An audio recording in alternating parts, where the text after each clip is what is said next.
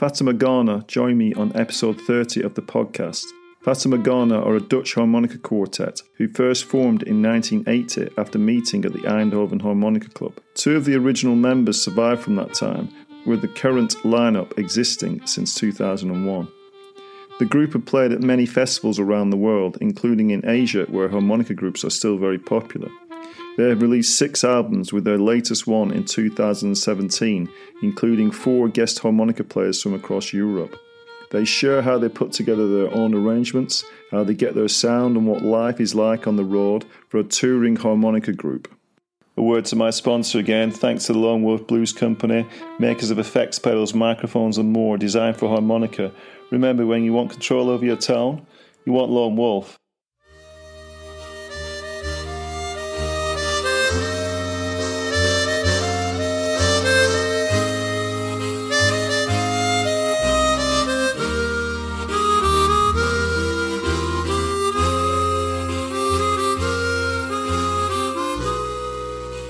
So, hello Fata Morgana and welcome to the podcast. Hello Neil. Let's start off with the name Fata Morgana, which I understand means mirage, and there's a, a sort of form of a mirage for sort of sailors seeing fairy castles over the sea and, uh, and getting shipwrecked. Where did the name Fata Morgana come from? Well, when we started Fata Morgana in nineteen eighty, obviously we had a lot of references from the harmonica community worldwide, with many players having names including harmonica or chromonica or something with cats. Since from the beginning we thought that we should try to create our own identity. We wanted to be different from all the others, both in, in the music we played and, and in the name of the group as such. So we just did a brainstorm session, and, and Ronald's brother, who at the time was the uh, the second lead player, the second chromatic player, he just came up with Fata Morgana in the brainstorm session, and we didn't think much about, let's say, its meaning. We just considered it to be recognizable and different from all the others.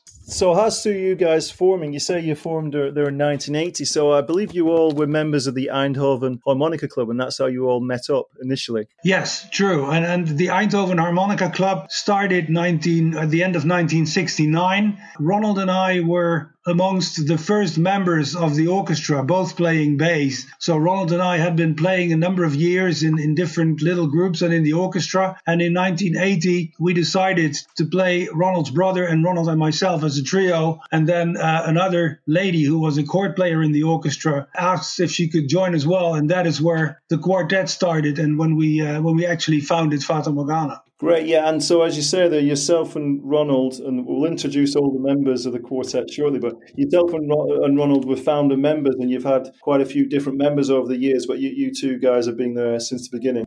Yeah, true. So what about maybe some of the people who've come and gone? You know, what, what happened with that? They just had life circumstances which meant they had to leave the quartet, and, and then you replaced them. Well, I think what, what happened was that two years after Fata Morgana started, Ronald and I had to go for our military services. So during that time, we were, let's say, we had a pause of about a year and a half or so. And when we started, when we wanted to get together again and start up all the things, then our lady chord player, who had been married in the meantime, she said, well, I now concentrate on other things, so please carry on without me. So we had to go find another chord player. And then uh, another four years later, Ronald's brother, the second chromatic player, got married with a lady who lived about, let's say, one hundred fifty miles away. So he moved house, and we had to find another second chromatic player, which became Dirk. Then nineteen eighty-eight, our second chord player, well, he quit because he was concentrating on other musical things. He was a drummer as well. So we had Lex as the third chord player. Lex, after six years, uh, wanting to concentrate Concentrate on his piano playing, and then we had to find the fourth chord player. And, uh, and then we had nineteen ninety-five, and that is where Antal joined. So he's been around for, for all those years as well now.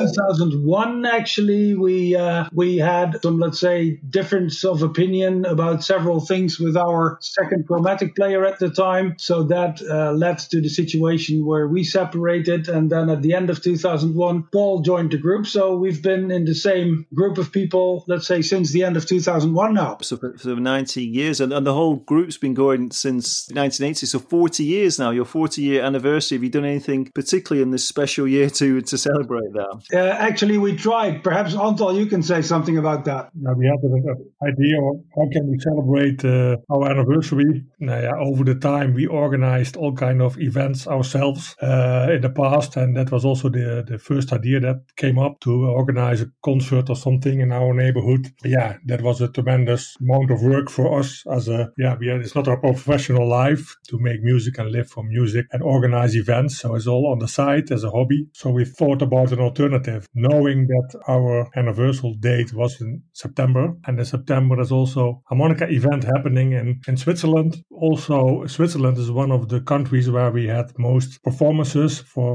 uh, we were invited there uh, for many times, and we also went there on our own, uh, our own uh, initiative to join events in Switzerland. So we thought maybe it's a good idea to combine this and to organize the evening before the event in Switzerland, to organize a birthday party and invite yeah, some people from Switzerland and the surrounding areas to join us there. And then, of course, we know what happened, and uh, we had to postpone everything. So hopefully we can organize something next year. Yeah, that'd be fantastic. Yeah. Let's get into just introducing the, all the guys now. So uh, let's let everybody know who's who. So Rob, we've heard you talking at the beginning. So you're mainly the chromatic player and harmonetta player. Is that right? Yeah, that's true. So I've, I've been playing in various groups in, in the past, and I uh, I do play, let's say, all chromatic harmonicas. So the uh, the lead chromatic, bass, gourd, and harmonetta. And in the group, my uh, my position is uh, is the chromatic player and, and harmonetta in uh, those pieces where the arrangement has especially been written, including the harmonetta piece. Could you just explain what harmonetta is to people? Yes, actually, the harmonetta is a harmonica which from the top looks like a little bit of a typewriter or the button accordions that you see every now and then. So it gives you the, uh, the let's say, the mouthpiece of the harmonetta is like any harmonica with a range of three octaves, with uh, blow and draw reeds uh, being the same tone. And uh, with the buttons that you push, you release the air to the applicable reed. So with the combination of buttons on top of the instrument, you can either play single notes or you can play uh, multiple notes and form all sorts of accords manually. So whereas the normal chord harmonica has fixed positions for the chords that are either on the instrument or not, the harmonetta allows you to play any combination of tones forming any particular chord. And then also, because of the pitch that you have over the three octaves on the mouthpiece, you can play those chords or any combination of tones that you play in any position as well. Great. It is a reed instrument, just the same as a chromatic, has the same reed. Yes, definitely. If you if you open it up, which I would not recommend because I did it once and it took me four hours to get it back together again, the part close to the uh, to the mouthpiece looks like a normal harmonica with the reeds and, and, and the, uh, the body and the reed plates and stuff. Great. Yeah, so thanks, Rob. So uh, we'll move on and speak to Ronald next. So Ronald, you're uh, the bass player for the group.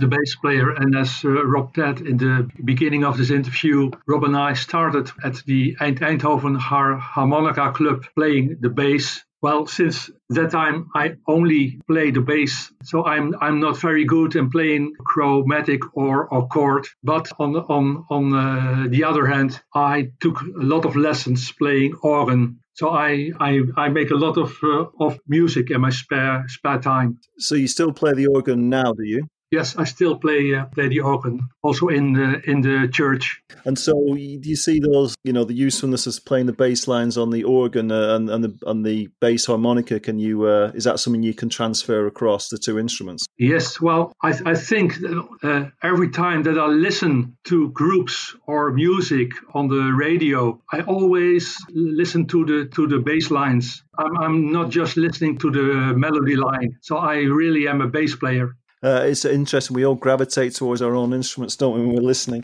So early on, you really found the bass. Uh, that's what attracted you and that's what you liked. Yes, really. So you don't play bass guitar, though? No, I don't. No. And I understand that by profession, you're a lawyer. That's right. I'm a lawyer in uh, labor law. Great. Well, I'm sure it could come in useful for the group uh, one of these days. So, so, uh, so thank you, uh, thank you, Ronald. So, uh, we'll, we'll talk to Paul next. So we haven't heard from Paul yet. So, hi, Paul. You're another, you're another of the, uh, the chromatic players. Yes, I'm the second lead player. I'm the youngest of the quartet. I was only seven years old when Fata Morgana was founded, so I was not in the picture yet. Quite funny. My uh, physician, he uh, advised me to uh, play a wind instrument for my lungs because they weren't uh, developed yet. And I chose to play the harmonica. So I got to play uh, harmonica in the Harmonica Orchestra E M C in Eindhoven. Well, I was a great fan of uh, Fata Morgana. And when at the end of two thousand one, Antal called me, question if I wanted to join the quartet, I was really, really excited. So uh, I immediately said yes. And uh, since then, I'm a proud member of uh, of this quartet. Fantastic. And I understand you were in a, a duo called Duo Cadence, which won a, an award at the Estonia Festival. Yes, that's right. That was quite an event. In uh, two thousand one, I was there with my partner for the first time. It was the first festival at the Baltic Nordic Harmonica Festival at uh, Pernu. And a year later, I was a member of Fata Morgana, and I came back, but then with Fata Morgana. And I took my partner, Remco, with me as a Duo Cadence, and we won the Vati Award. Well, we were very proud of that, of course. The only disadvantage advantage was that uh, that award was so big. It was a one meter high wooden sculpture that he had to take back on the plane. Yes. So that was a challenge. So do you play any of the other instruments, the or- orchestral harmonica instruments yourself, Paul? No, I just play the harmonica. Sometimes I play the chromonica just to play some uh, riddles. I play uh, second lead. And when Rob is playing uh, the harmonetta, then I play the first lead.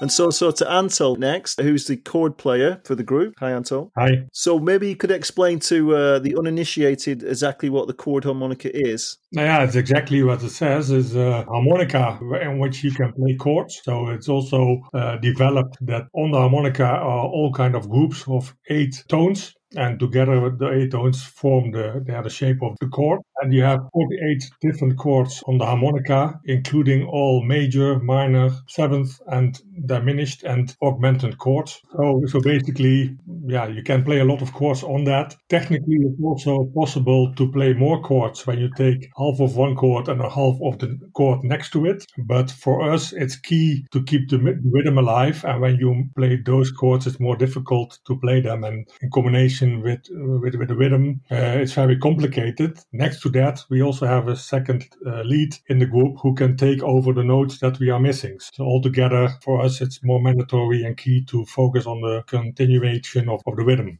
Yeah, absolutely. And listening to you guys, you know, yourself and Ronald are the rhythm section, the chord and bass, you know, the, the real driving force behind the group. Is that something you've really worked on a lot together to get that rhythm nice and solid? We're working on it every week. It's always a challenge. We also see this year that when we don't practice enough or we don't have enough uh, live shows that we are focusing on, then slowly it becomes more and more difficult to focus on that, and it yeah, slips between the fingers. So yeah, we have to, to work hard on that to, to keep it in shape, yeah, and can be exact.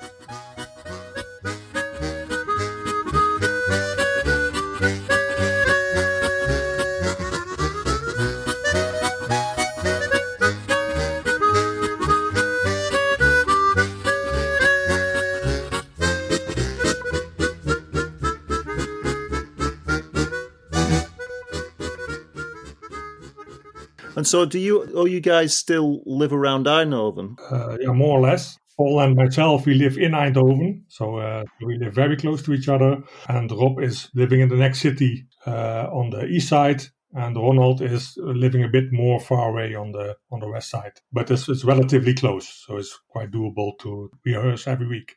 Yeah, so that's obviously critical that you, you actually live physically together. So in this world of uh, before the pandemic of uh, lots of online things, you feel you still need to be able to meet in person to be able to successfully rehearse together, yeah? Yes, yes. And then still then it's when you don't have the challenge to, to focus on some event, and then that makes it still difficult to uh, to rehearse on the same level. and with the same focus that we did, uh, we used to do before. Yeah, great. I do own a, a chord and a bass harmonica myself, and I've actually been in a, a a couple of ensembles.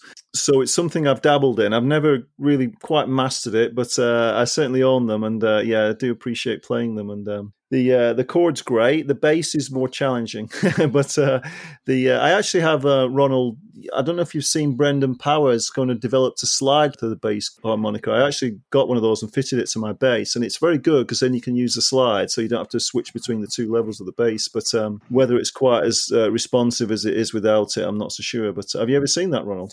Yes, I saw him on uh, Facebook, and, and, and I wonder if that uh, new type of bass with a slide works well or not. But you said that you, you have one. Why do you think that it's better than the normal bass? Purely because not being a great bass harmonica player, just the ability to be able to not switch between the two levels is much, you know, is much simpler for the movement point of view. And, you know, it kind of works like a chromatic harmonica. You're used to the slide. So it, it does work very well. My bass harmonica isn't in possibly a greater shape. So it, it's maybe not as responsive as a, you know, a, than probably your bass harmonica, which is a newer one. Mm-hmm. So um, it's kind of hard for me to judge exactly how responsive the bass is with this slide on, because my bass harmonica wasn't brilliant in the first place, but uh, worth trying out. But getting it fitted is a bit of a, you know, kind of ruins the uh, I guess you could take it off again and put the old uh, the old mouthpieces on. Well, one of the things that you could try is uh, Suzuki has actually recently developed a bass harmonica that looks like a normal chromatic. Yeah, I haven't seen the instrument yet in real. Well, I'm I'm, I'm quite anxious to, to, to see what it is and how it sounds, because it means that they had to do something with the reeds to, to actually achieve the low pitch in, in such a small housing. Yeah, I've seen it. I'd be very interested to try it. The problem with the orchestral instruments, and again for the people listening, is Uh, particularly the bass and the chord, they're expensive, yeah. So it's not really something you would just buy to try, would it? You have to kind of be committed to sort of think, yes, I'm going to play one of these instruments, unless you can pick one up secondhand, and in which case they're not always in the greatest condition. Being in a harmonica club like you guys were, the Eindhoven Harmonica Club, obviously that really helps with that. And um, we've had clubs like that in the U K at times, on and off. So, and Jim Hughes used to run one. I know you guys know him. So yeah, so yeah, having a harmonica club was really useful. And there's a group of you already that you're meeting up. So it, Rob, is it right that was it your father who started that club, Peter Jansen, or is that just a shared surname? It's true. Yeah, he uh, he was the one who uh, well had a, let's say a harmonica history already, playing in uh, several trios. And after he got back from an international event in Switzerland in nineteen sixty-nine, he decided to approach it more seriously and start teaching people. And the first two people that he taught playing the harmonica were my sister and me, uh, my sister playing the chromatic and me playing the bass and my father playing the, the chords. So we had a family trio, which then when he came up with the idea to found the orchestra and start teaching all these children to play the harmonica, our little family trio actually played our first performance at sort of a uh, demonstration evening where people were invited by an, a, a newspaper article. Kids were invited to come up and see what it was like to play the harmonica, so they could, let's say, register for becoming a member of the uh, of the newly founded harmonica orchestra. And at that first meeting, actually forty children uh, registered for playing in the orchestra. Is the club still going? Yes, but they have now, let's say the average age, age I think it's above eighty. Yeah. So they are not as dynamic as we used to be. Yes. I mean, that, that is a challenge, isn't it? Uh, well, across music in many ways, but maybe particularly the harmonica, and um, about attracting younger people to play. What about harmonica groups that inspired you? You know, you, you listen to them. Uh, I know that Hotcha was a, a European harmonica group, which is uh, quite a tradition in Europe. And uh, I think you're fans of Jerry Murad as well. Is, you know, what sort of harmonica groups we listen to?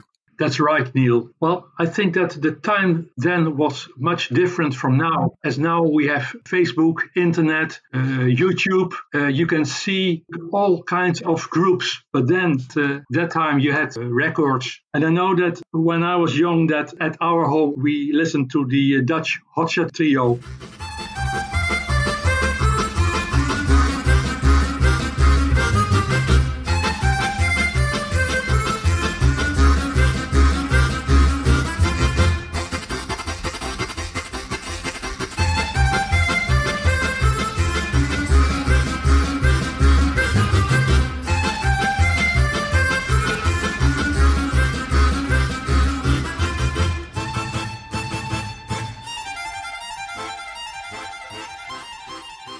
at that time, I, I heard of uh, Jerry Murad's uh, group, of course. One of the groups that I liked very much was the Blitzer Harmonica Gang from uh, Germany. That group came to, to one of the festivals of the orchestra and uh, played there.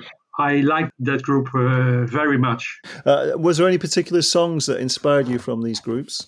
Well, I think that uh, Jerry Murad, of course, had many good songs. What I liked most was the was uh, the album with the uh, classical pieces.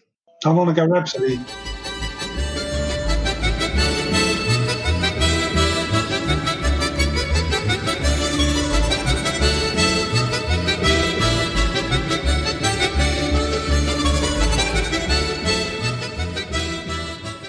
The fact is that with uh, Fata Morgana, we now play one of those pieces, one of those classical pieces of uh, Jerry Murad.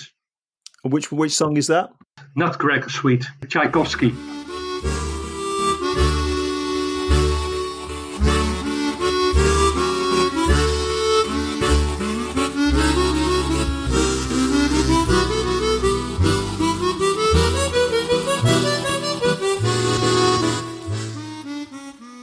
Of course, the uh, Hotcha Trio. I know that when I was young and I played uh, in my uh, family trio, we played uh, simple songs from the Hotcha Trio, and we tried those songs to uh, to play. And later, when uh, Fata Morgana started, we also we tried to play and we played songs from the uh, Hotcha Trio. Great, yeah, great. So a uh, good tradition. I mean, looking at uh, the appeal of a harmonica group today, I mean, you guys, again, you've lasted forty years. And so, you know, have you found that that appeal is still there? And seeing it's very interesting. It's very, uh, you know, a harmonica fan. But for people who maybe not harmonica players, the appeal of the harmonica group today for audiences. Well, what you see is that the number of harmonica groups is, is, is coming down for a number of years already, as I think is the general number of harmonica players, but especially harmonica groups. In our country, when we started, when Ronald and I started playing the harmonica, there were still many players around and there were still many trios and groups and stuff. And when we were playing at a harmonica event in the Netherlands where they had a competition, then we even had the original bass player of the Hotcha Trio, Geert van Driester, being one of the judges. So we got to know him as well. And that, and, and then we had a real, quite a big harmonica community, and the interest of people for harmonica groups was, let's say, better than it was today. What we see happening is that Europe and the U S, the numbers are coming down, and only in Asia, the numbers are still going up, and they are quite enthusiastic as far as harmonica players and also harmonica groups are concerned. So we were quite amazed, actually, when, when we were invited to Taiwan the first time in twenty fourteen by the, the Serious Harmonica Ensemble from Taipei. They told us that our experience after the concert that we were going to play would be quite extraordinary. And we said, well, we come from the Netherlands. We're quite straightforward people, so we are we don't get excited that quickly. But in the end, we were, because, let's say, they had a packed audience, or the, let's say the hall was packed with about seven hundred people, and they all stood in line for autographs and stuff like that. And it took us, I think, almost two hours to satisfy all the people with, with C Ds and pictures and autographs and everything else. That was a completely different experience where both young and old people showed a great interest in, in the harmonica in general and harmonica groups in particular. Yeah, and there's a there's a D V D available, isn't there, of that concert, and there's some clips on your website.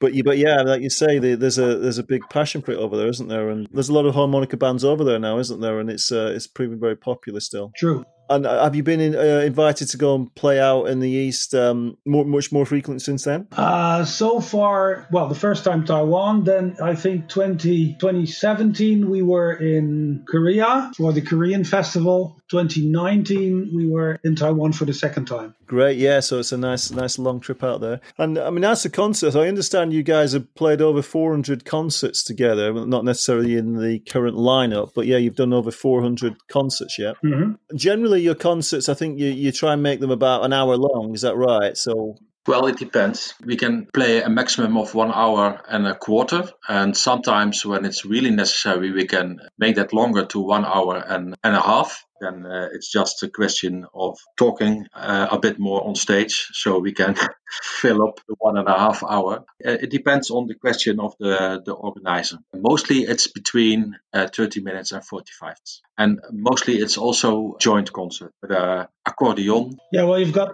accordion orchestras or choirs or all sorts of, of, of music clubs that do concerts. And, and our yes. participation of that, what we try to do is, you know, harmonica is something where you know that is kind of a niche instrument. So one of the things that we prefer is leaving the stage when people are still excited. If you play too long, then perhaps you they, they get bored and, and they don't want to come again. With instrumental music, I think you're right, isn't it? You can maybe only listen to instrumental music for so long before you kind of need something else and maybe some vocals. So you don't have any vocals as part of your show at all, do you? No, no, no, and we shouldn't. Well, there's one exception, Neil. Uh, on our last C D, we have a recording of a song with Mátyás Pribojszki. It's a blues player from Hungary. And he also sings. My Little Angel is a song on our last C D where he also sings. That, that's the only vocal part of our music. Won't you give me a smile? And on my way, she put a spell on my mind.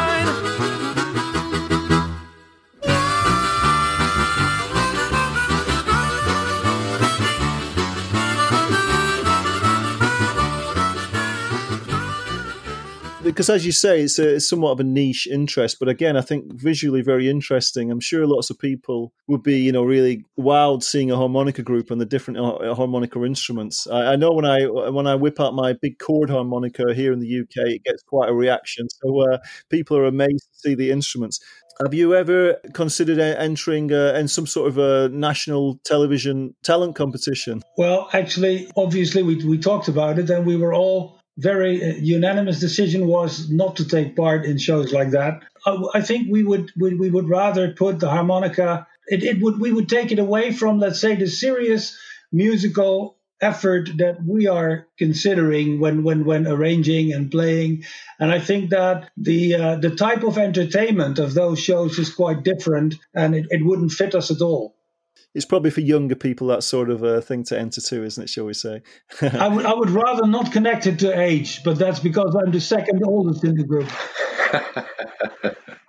But the question is also what you want to achieve with that. Like I said before, it's, it's pure a hobby, and we also, I think we all want to keep it like that. So uh, when we would join such a competition, for most of the people, they want to make they make benefit from it. They want to do more shows. And for us, it's it's ten, twelve shows a year is a bit around the maximum that we are doing. And we also want to keep it on that level. Great. Okay, so we'll move on now to talk a bit about your recordings and, and talk through your albums a little bit. So you've got quite a varied repertoire in the songs that you recorded. You know, you play sort of swing jazz, you play pop, blues, classical music you've already touched on as well. So what about the repertoire you choose? Well, in the in the in the past, when we started, we were still learning to play. It was really our challenge to be become better and to participate in in uh, festivals and in in uh, comp- competitions. And at that time, we choose mostly classical pieces because we thought that uh, real classical pieces would do fine in those uh, competitions. So for that purpose, we uh, we choose, for instance, uh, the uh, Brandenburg Concerto from Bach, and we play that. And uh, later in an, in another uh, competition, we uh, choose the, the Moldau from uh, Smetana. But the Moldau from Smetana is a very long piece. It lasts about fifteen minutes. So we we made an uh, arrangement of that piece that lasted eight minutes. But still, I think that it was not very successful because eight minutes for us is still very long. Later on, when we recorded it on our album, we shortened it to almost four minutes. And I think that's that's great. So I think that in, in the past, we, we choose classical pieces. But, well, maybe the festival in Jersey opened our eyes, the, the Jersey Festival in nineteen eighty-seven, where we met many other groups. For instance, the group from uh, Al Smith. Al Smith, he played pop songs. And we didn't know that it was possible to play that, that kind of uh, uh, rhythms. And uh, after that, well, we also tried to broaden our uh, repertoire to, to change other types of, of uh, music.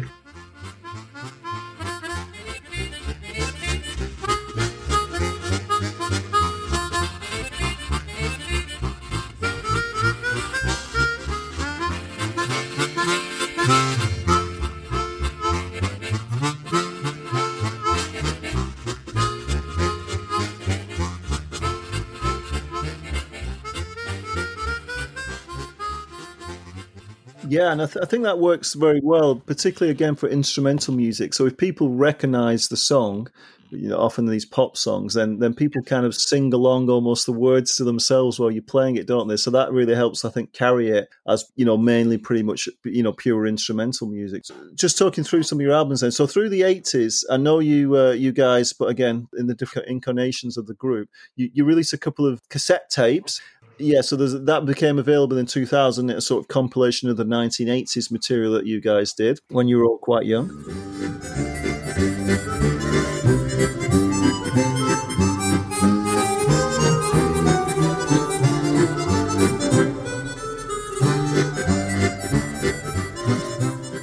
You went to Jersey in nineteen eighty-seven, so I was I had Jim Hughes on a, a few episodes ago, and we talked about Jersey, and, and of course he organised that. The best uh, harmonica festival ever, I think uh, is quite fair to say. We can definitely confirm that. There's that kind of the big break for you guys to, to go there and take part in the competition, and you won the first place in the group competition, didn't you? Yes, we did. If you talk about ideas from other players, just as Ronald said with the Harmonica Express, with, with Al Smith on, on chords, Jersey was, for, for different reasons, was a very great experience because we got to know all these, and we got to hear and see all these, these wonderful players from around the world. And uh, whereas up until then, we were really into The, the chromatic harmonica and, and group music. We saw a lot of blues players as well in Jersey, which really opened our eyes. Well, there's more than meets the eye, and and, and, and really look to all the things that are, that are happening. But yeah, we got all sorts of ideas, and we took the classical music, and we took, well, different kinds of modern music to that, including the pop songs where we had some ideas from Al Smith. And at, at one occasion, what we did was that we uh, we wrote an arrangement, well, that started with a classical uh, piece, which was the first piano concerto by Tchaikovsky. Then we had a, the idea from, from a piano player who started with this piano concerto, and then after that went through continuing on a on a boogie woogie piece, which uh, which we then arranged for the harmonica group as well, and which we used for uh, a later version of uh, a harmonica, an international harmonica competition, where we tried to show that by playing a combination of classical and modern music, you could show that you were not, let's say, depending on one particular style only. So great. And and you also played at the opening ceremony in Jersey as well. So you met lots of players there, of course. And of course, Larry Adler was there. And um, I think it was Jerry Murad was there as well, was he, that year? Yeah. Well, the nice thing is, which was what, what Ronald was earlier in this conversation, Ronald was referring to the uh, to the album Harmonica Rhapsody of Jerry Murad's Harmonicats. And actually, that particular album, which is an album with only arrangements of classical pieces, all of those arrangements were written by Pete Peterson. And the strange thing about this album is that although it has been played by Jerry Murad's Harmonicats, which is a trio, all those arrangements are actually quartet arrangements. And that is one of the reasons that we picked one of those for our repertoire as well. And what happened in Jersey was that the Harmonicats as a trio were joined with uh, with Pete Peterson as a second chromatic player, and they actually played as a quartet, which I think was a once-in-a-lifetime experience. They played several pieces of that particular album live in Jersey. Roger Trowbridge, I've been talking to him about, you know, speaking to you guys, and he, he said there's a video of you guys playing in Jersey in nineteen eighty-seven, which turned up in Japan in two thousand five. Have you got that video? Well, we do have video recordings from Jersey, and uh, obviously we got them from Roger. So I think that those those are the ones. I know that Brian Chaplin did a lot of recording in Jersey, and those recordings have been gone for, for a couple of years, and then they turned up again.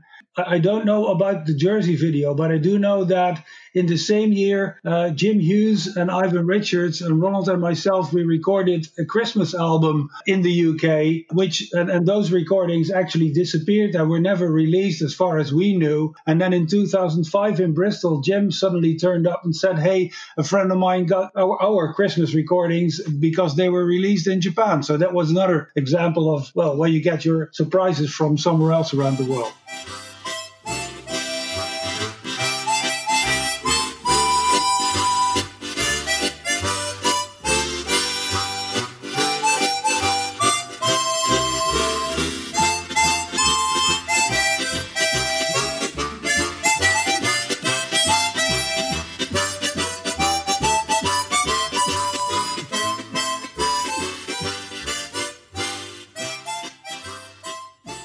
After the couple of albums you, you made through the eighties, you released Way to Your Heart in uh, nineteen ninety-six, which contains a, a well a few more songs, Moonlight Serenade and Still Got the Blues, so sort of a bluesy number.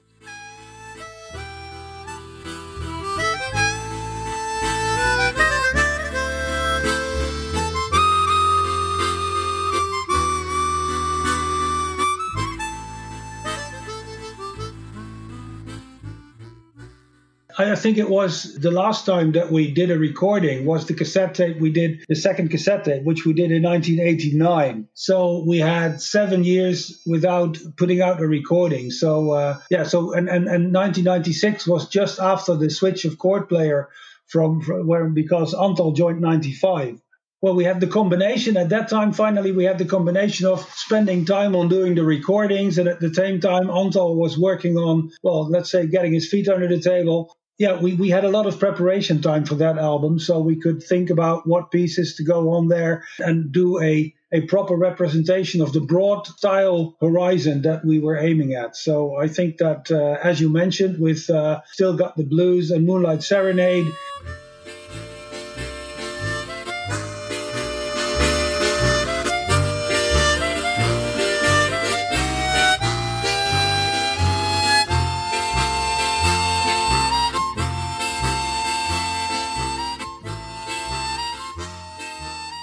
Those were pieces that were adding something to the repertoire, whereas the Still Got the Blues was our own arrangement, and Moonlight Serenade, actually, as an exception, was an arrangement that was not written by Fata Morgana themselves. We uh, we got it as a present from José Peralta, which is a uh, let's say a longtime harmonica friend from Portugal. I think you, you've got a huge repertoire as well. I mean, uh, again, pointing to your next album, the, For Once in My Life, in the year two thousand, you do Bluesette on the song, very famous uh, Toots Hielman song, and the Sonata medley. So...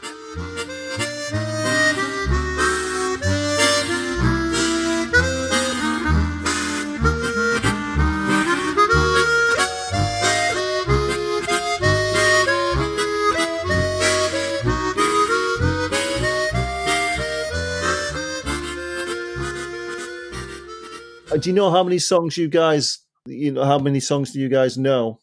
We're probably between seventy and eighty, I guess. Okay, great. And how many of those do you think you could still play? Well, that, that won't go beyond twenty-five, I guess. Yeah, so you keep them short. So talking a little bit about the arrangements. So you guys do your own arrangements, don't you, of the, of the pieces? And is it, I believe it's uh, it's Rob and Ronald who write most of the arrangements, is it? Yes, that's right, Neil. Rob and I make the uh, arrangements for the group. Well, every time that uh, we think about a new song to play, then we look at our, our repertoire and we look at the types of music that we already play and discuss new songs. One of the latest songs that, that we are now practicing is a, a uh, tango, uh, because we uh, saw that that is a type of music that we didn't have on our uh, repertoire. One of the issues for us is if we, if we want to choose a new song to uh, arrange, we always want that every one of us, so all four, will like to play that, that song. And if one of us doesn't like to play that, that song, we won't play it. Sometimes that's a, a, a problem. Well, maybe Rob can tell you about one, one particular artist that I didn't like very much at that time. I really wanted to play that songs from that artist. Rob, maybe you can explain better than I can. As as Ronald said, we, we always check that all four of us like to play the piece because, well, as you know, playing the harmonica is a hobby. We all get a lot of joy out of that, and, and that would be, let's say, less the case if we were playing music that we don't like. So we, we are always looking for the ones where all four of us get enthusiastic about it. There are some exceptions. Well, in those cases, one of the examples of, of a trade that we made was Ronald came up with a French waltz that I didn't particularly like, and then I came with a proposal for writing a medley of Tom Jones pieces, which Ronald didn't like.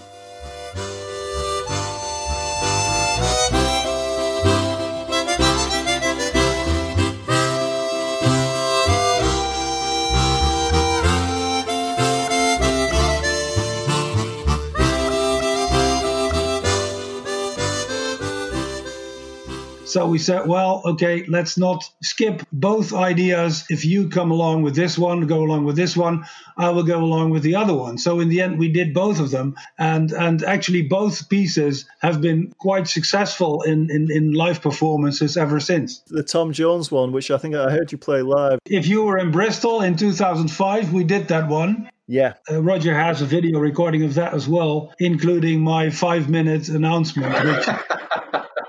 Yeah, I was there. I remember that well. Yes, superb. Yeah. So, the, on the, so when you're playing the arrangements, obviously you you write them out uh, into scores. Yeah. So I don't think you play reading from music, though. Do you? Do you memorize the pieces to perform? Yes. The uh, the process is that we do write everything on, on sheet music, and we practice from sheet music. So the first part of practicing is making sure that you control your part, and then we have to play together, obviously. And, and get it done. And then the last piece is memorizing everything, making sure you can play it without having the sheet music in front of you.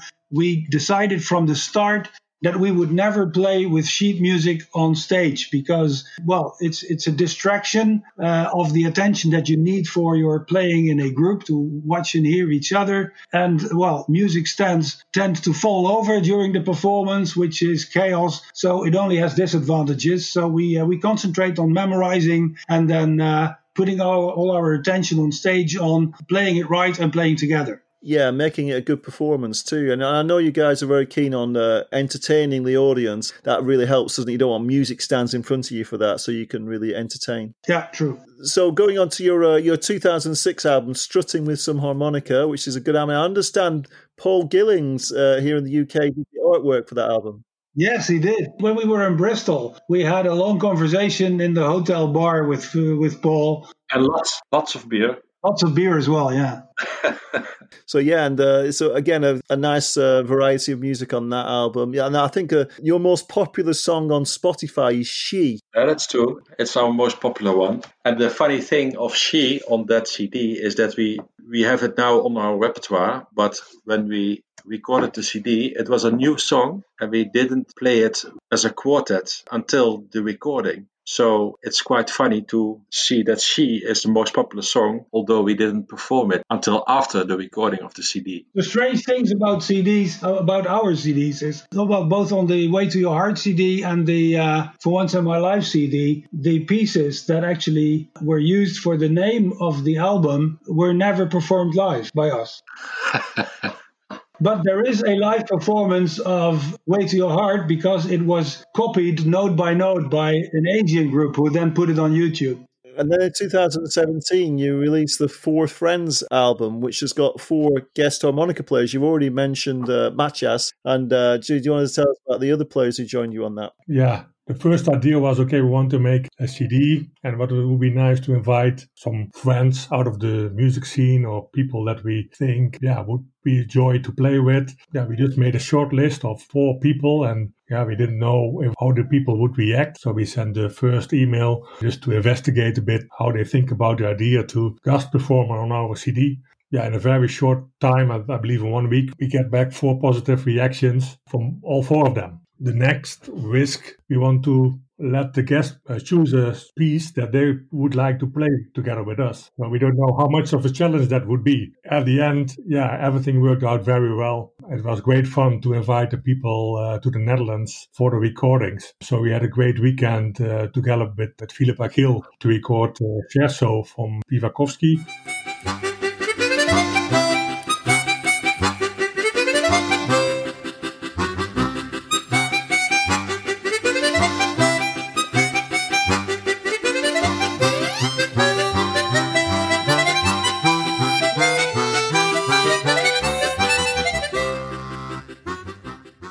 With Mátyás, uh, we also had a great weekend. Uh, and later on, one time we performed the song uh, in an event in the Netherlands. And I believe one time in, in Hungary, in Budapest as well. And we made a, video, a small video clip uh, in Hungary, which you can find on YouTube. In a field on haystacks, I, I saw the video. I'll put a clip up. Yeah, that's true. So it was great fun. And still, when I when I click the button on YouTube, it uh, still makes me smile.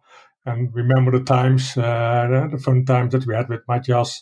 Yeah, and you mentioned Philip Achill there. You also um, you had uh, Antonio Serrano play a song with you as well. Uh, you first met Antonio in Jersey in nineteen eighty-seven, didn't you? Yeah, he was thirteen at the time. And I believe you beat him in a competition. Yes, he, he played the second chromatic in the family quartet with his father, his brother, and his and his sister. Actually, the Serrano family from Spain, they actually participated, I think, in every single competition that was going on in Jersey, so including the uh, the group section. So yes, so we competed in the same uh, in the same category, and uh, and yes, we beat them. So we uh, we still have our jokes with Antonio about that when we meet him. I mean, he's he's an absolutely brilliant player and a very nice guy.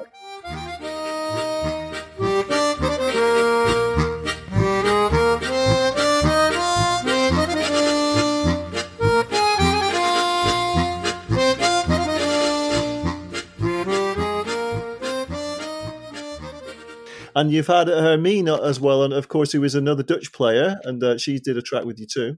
Yes, so Hermine came up with uh, with Spain from uh, Chicoria.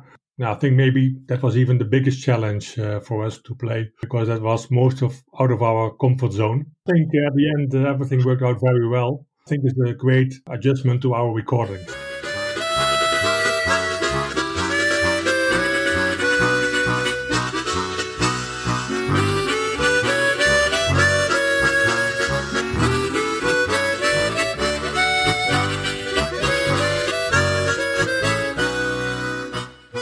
We asked them to uh, to select a piece that they would like to record as a player, as a harmonica player together with a harmonica group, which which which hadn't been done before. So we wanted them to select a piece. We would then arrange the, uh, let's say, the group section behind that and, and record that. And then we would invite uh, the players to uh, to the Netherlands to record their own part. And, and listen to what the total sound picture would be. And that is exactly the way we did it. And we had the advantage of having four people from four different countries that actually played four different musical styles as well. Mátyás playing blues, Hermine playing jazz, Antonio playing the uh, the Paso Doble, the Spanish Paso Doble, and Philip playing the uh, the Spivakovsky harmonica concert, which obviously is, is more classical. So that was that was really a challenge. Yeah, it comes out great, yeah. And I believe also, Rob, you've uh, you've released a solo album called Harmonica Love Songs.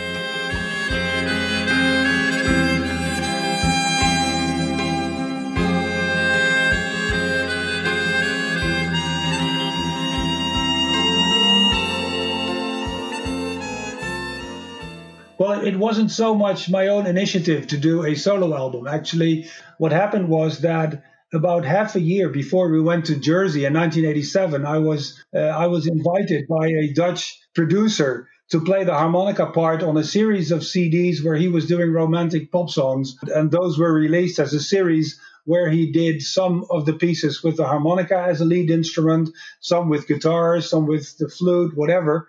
In the end, I, uh, I just got the idea to buy the, the mastered recordings from this guy and, and, and put them on a C D. And then I decided to do one myself as well. That, that's a one-off thing, which normally we wouldn't do. I'm really a group player, and I, I consider it big, great fun to travel and do concerts with the four of us. I mean, what about the group then? You, you've been together in this format for nineteen years. You all get along well, do you? No arguments and uh, no problems there? No chance of you guys splitting up? Do you want an honest answer? I want to hear about the fights, you know, backstage, all these sort of things. So if you would ask me what is the most important tip for a, a harmonica group or whatever musical group to play together, that you get along. Because when you perform as much as we do, and you mostly do that abroad, you sit for a lot of hours together in the car or in the plane. If you don't get along, then that's just not right. So we get along very good. We are not our best friends. We are so different and we are so complementary that it's quite fun in the car. I love driving in the car with four of us uh, because we make a lot of jokes. We have a lot of stories. We make fun of each other. And if you ask me, um, I don't think that if we would stop with Fata Morgana, it's not because there's a conflict or something. It would be the age of Rob, I think, or Ronald. Rather Ronald, yeah. Good to hear you're still going strong then and all, all get along well. And um, Yes, yes. And again, I know you guys are keen on and entertaining the audience, and for this reason you, you quite often wear different outfits. Yeah, not only on stage, off stage as well. Antonio Serrano always makes fun of us looking the same. Do you all have the same pajamas when you stay in a hotel together? When you travel together? Yeah, Antonio did say, did say the same thing, yeah. He did ask the question, but he didn't get an answer. You've dressed up in cowboy outfits, Mexican outfits, and you have sort of this sort of yellow and black. For the unity, it's quite good to wear the same outfit. And also, yeah. For example, you know, cowboy outfit, we especially bought that in Dallas because we had a performance in Dallas. And you know, in Dallas, there are lots of uh, cowboys. Yeah, they, they they liked it. And what we also did there was choose music, especially out of the region. The crowd loves when they hear a song out of their own region. Eh? So we uh, arranged the Dallas theme for that performance, and we made an, a special American uh, theme block with uh, Stars and Stripes Forever and Magnificent Seven. Yeah, we, we think about what we do on stage. Yeah, and, and this time in Dallas, this was preparing at S P A, was it?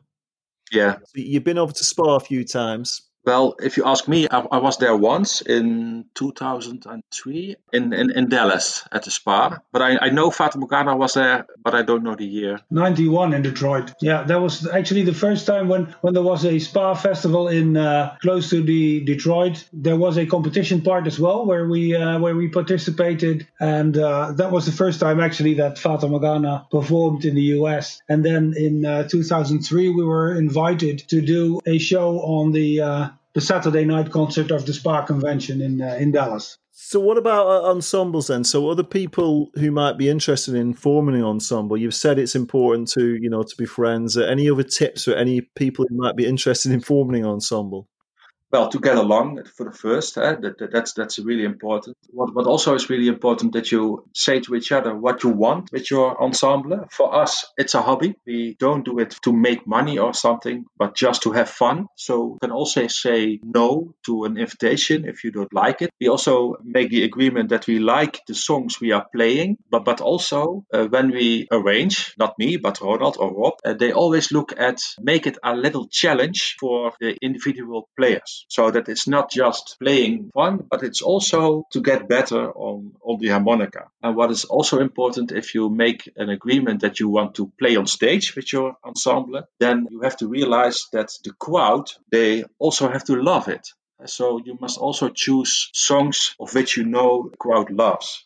So a question I ask each time, the ten minutes question. So it'd be interesting how we how we can answer this one from the, the group point of view. So maybe as a group ensemble, if you um, maybe you've only got a short amount of time to practice, what do you spend the ten minutes working on? If you always have the number after the, the title on your repertoire, then you practice with all four. Because when you play it a few times with all four, you also get to get used to the sound of the, the others. You can uh, listen to them and you can adjust to each other to make it more rhythm. Also the volume. If you ask me, uh, I would prefer rehearsing with the four the whole title uh, a few times.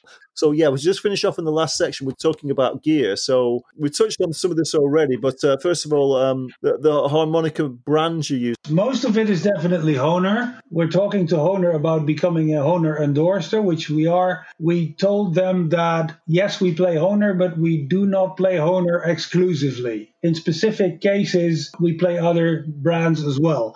I use, let's say, a whole range of different chromatic harmonicas depending on the piece that I'm playing. I mean, one instrument that I'm playing is actually a combination of, of three brands in one harmonica. The body and the reeds are Suzuki. Then the outside is a uh, Hohner C X twelve model, but it has been tuned especially to my needs by Brandon Power. The sound and, and the way it responds is exactly what I like for that particular piece. I only play one piece with it. Of course, Suzuki, uh, they make some great orchestral instruments as well. The equipment you use for um, performing, I understand you've had quite a few issues over the years with the mixing desk that you use, and uh, what sort of sound system do you use to, to amplify yourselves? When you refer to the to the mixing console, what we particularly do, I think, is a bit different than what other people are doing. It brings us a certain flexibility, is that we have a foot switch on stage uh, with presets that we can use to, to change from one preset to the other without moving to the mixing console. So what we can do, we can make a preset one for the typical uh, standard formation that we have, two harmonicas, bass and chords. When Rob has the lead, then he's a bit louder than, than Paul is. But then the next setup could be that Paul has the lead, Rob plays uh, harmonetta, and then bass and chord. And then we just need a, a different setup. Uh, we can easily switch from one setting for one song to the next setting for the next song. And so microphone-wise, I know it's quite, it can be quite a challenge with the bass and the chord. So what microphones do you use for the for the bass and the chord? For the bass, I use the Suzuki uh, microphone, specially made for the bass. The bass I play is a, a Hohner bass. Uh, we put the Suzuki microphone on the Hohner bass. And the chord and the chromatics, you're just playing through microphones on, on microphone stands? Suzuki manufactures a chord microphone as well. And we did try that as well, but it turned out that it was picking up sounds not only from the harmonica, but all sorts of sounds from all directions. So we decided not to do that. So for both the chromatics and the chord harmonica, we use standard uh, wireless microphones. The chord harmonica microphone is placed on a microphone stand because Antal needs both hands, obviously, to hold and move his, uh, his harmonica. And the two chromatics, they have uh, normal mi- wireless microphones that we keep in our hands together with the harmonica. And then we have a special make for the uh, for the harmonetta, because the, the strange thing about the harmonetta is that it has an upper and a lower reed plate, which has reeds in it with one tone different. So to get the complete sound, you need two microphones that pick up the sound both from the upper and the lower part uh, of the instrument. Well, let's say a long time ago when we had Lex as a chord player, he was an electronic guy, and he built a special specific Fata Morgana microphone for the harmonetta, and that has been built somewhere in the early nineties, and we still use it. So brilliant. And you use wireless microphones, as you say. Is that just so you can move around more and, and that you keep the sound more consistently close up to the chromatics? It is both that and the fact that if you use mi- wireless microphones, then your build-up time of the equipment when you go to a concert is, is a lot shorter. Uh, what about any effects, any particular effects pedals? Pedals we don't use. We, uh, we pick the effects as part of the sound settings that we create when we put in the, uh, the sound preset for a particular setup. Yeah, so is that usually a bit of reverb, bit of delay maybe? Exactly, exactly. Okay, so final question now then, guys. So we're talking about future plans. Hopefully we're coming out of the pandemic uh, next year. I see you've got a few gigs lined up on your website. So uh, you're hoping to get out there playing again next year? Yeah, well, we do have a few on the, on the website. We obviously are waiting for what happens to the ones that were cancelled in twenty twenty. I hope that by the time we get to June twenty twenty-one, that the Estonian festival will actually take place, because we were invited for that, and that would be a very pleasant experience again. And then obviously, beginning of November, we've got the World Harmonica Festival in Trossingen again. So hopefully next year things will open up. You'll be able to get out there playing again. And I look forward to being able to see you play again myself. Thanks very much for joining me, uh, Fata Morgana. That's uh, Rob, Paul, Ronald and Antal. Uh, it's great to speak to you, and uh, the, the group conversation worked very well. Thank you. Thank you very much. Thank you very much. Bye-bye. Thank you very much. That's episode thirty of the podcast done. Thanks so much for listening again. And great on this milestone episode to have my first harmonica group on and talking to more than one person at once. It worked great. And thanks to Fata Morgana for the music and for keeping the tradition going of the harmonica group. Final word to my sponsor again, the Lone Wolf Blues Company, making purpose-built effects and amplifiers for harmonica. Go and check out the website and enhance that sound. And finally, I leave you in the capable hands of the Fata Morgana group, who sure know how to put on the Ritz.